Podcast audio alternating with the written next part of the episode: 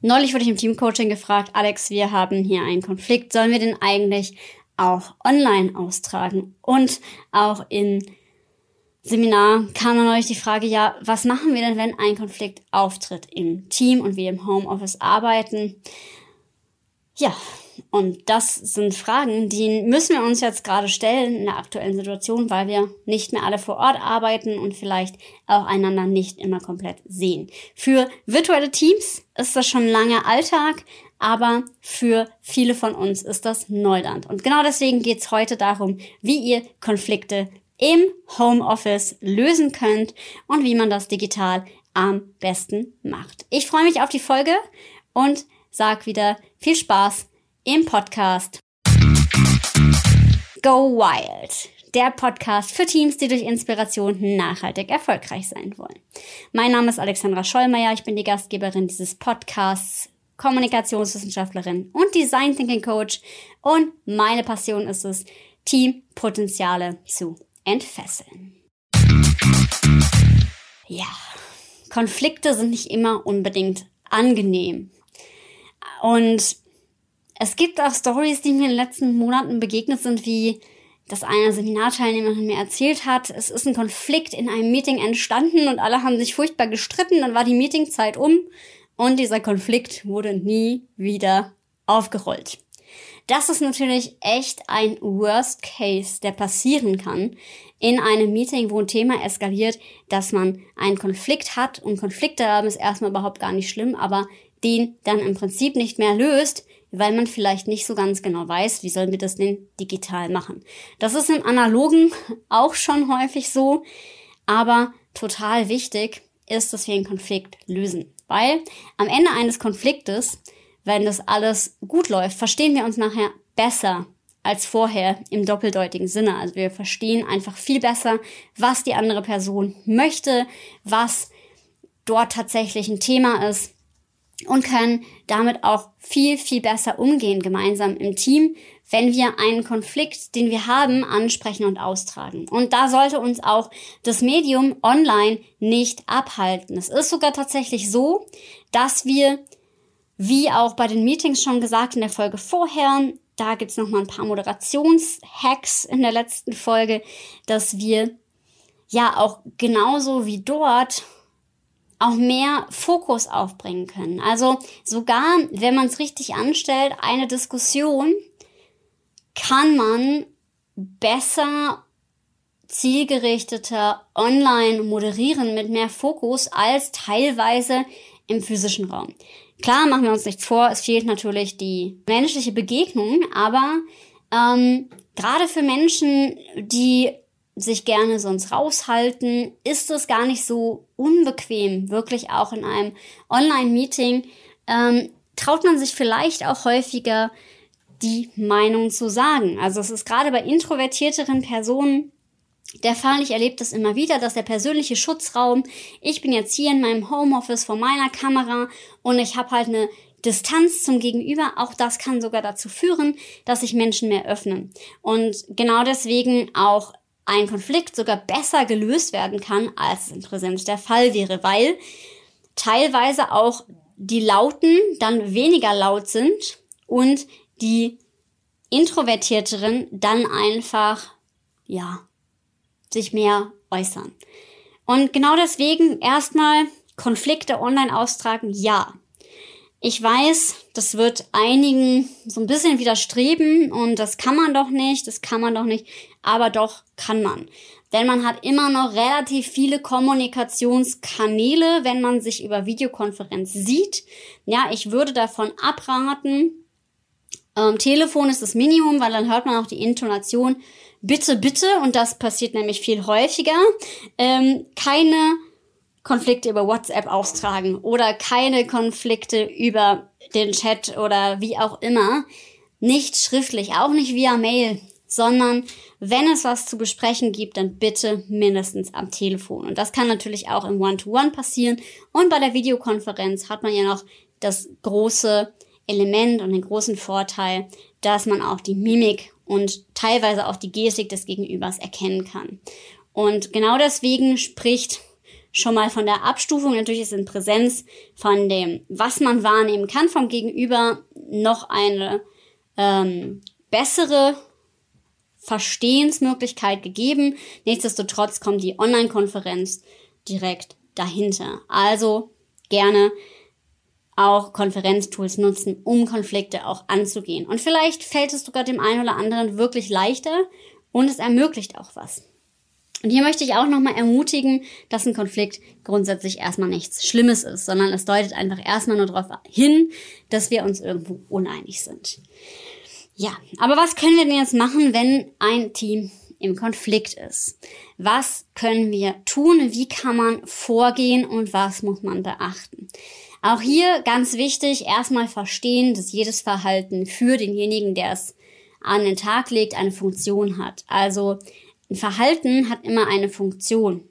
Und egal, was jemand tut oder sagt oder wie auch immer, für denjenigen hat das irgendwie einen Sinn und Zweck. Und das muss man erörtern. Und häufig entstehen auch Konflikte durch Missverständnisse.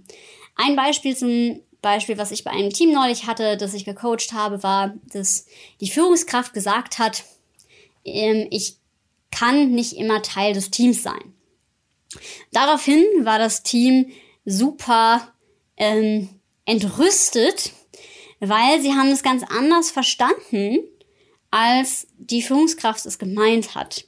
Und ähm, erst als man sich darüber unterhalten hat, ja, wie war das eigentlich vom Gegenüber gemeint, aber das das Emotionale, was vorher war, bevor man den Konflikt gelöst hat, war natürlich viel, viel lauter und viel irritierender, als einfach mal drüber zu sprechen, ja, hör mal, wie war das eigentlich gemeint? Wieso ähm, denkst du, dass du nicht immer Teil des Teams sein kannst. Es hat sich dann auch aufgelöst im Wohlgefallen und es war im Prinzip ein, ein besseres Verstehen. Und tatsächlich ähm, ist es am Ende dieser Gesprächsmoderation auch so gewesen, dass sich alle wieder viel, viel näher gefühlt haben. Also es tat richtig gut, diese Dinge aus der Welt zu schaffen. Und was ihr im Team tun könnt, ähm, auch da rate ich, jemanden zur Seite zu ziehen, der so einen Konflikt moderiert. Je nachdem, wie tief der Konflikt ist, sogar auch ein Mediator, eine Mediatorin dazu zieht, damit dieser Konflikt oder auch die Redeanteile wirklich geführt werden können.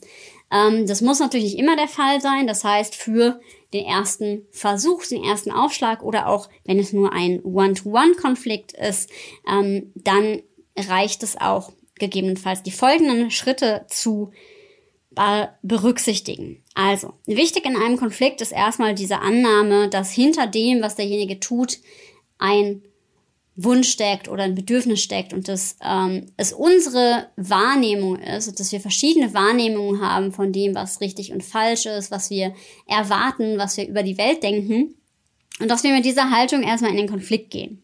Dann ist es wichtig, dass wir wirklich aktiv zuhören und im zweiten Schritt herausfinden, warum ist es eigentlich zum Konflikt gekommen? Was sind die Perspektiven auf die Situation? Was sind die Wünsche von dem anderen? Und hier geht es nicht darum, ähm, etwas zu sagen oder zuzuhören, um dann seinen Senf dazuzugeben und den anderen bestmöglich zu überzeugen, sondern es geht darum, wirklich zuzuhören, so dass man beide Standpunkte, die die Personen eben haben, das ist der zweite Schritt, ähm, dann eben offenlegen kann. Also erster Schritt, erstmal gucken, was ist die Sache. Am besten auch nochmal wirklich ähm, die Situation durchspielen, wenn es eine konkrete Situation, das es immer am besten gibt, ähm, und dann konkret beschreiben, was ist passiert.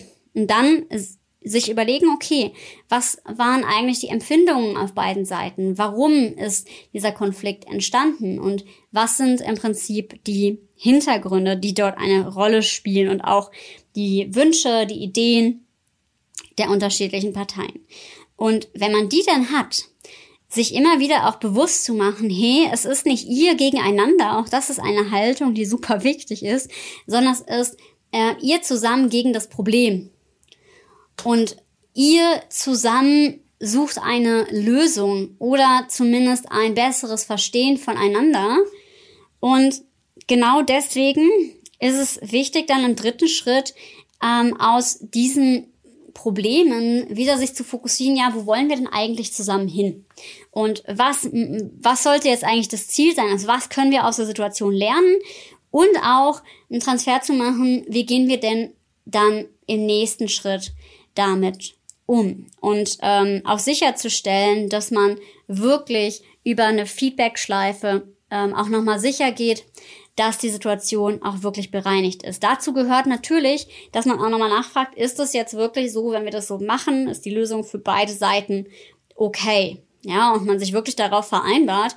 Und da sollte auch der Platz sein, von allen Seiten zu sagen, so ähm, sieht die Lösung aus und auch wirklich ehrlich zu sagen, ob man mit dieser Regelung oder mit dem, was am Ende rauskommt, dann zufrieden ist oder ob es eventuell dann doch wieder zu neuen Konflikten kommen kann. Weil wenn man ähm, das einfach so offen lässt, dann ist die Gefahr halt da, dass man sich über das gleiche Thema immer und wieder streitet. Und das sollte natürlich nicht der Fall sein. Genau, deswegen schauen, es ist auch egal, ob es ein Teammitglied ist oder der Partner ist.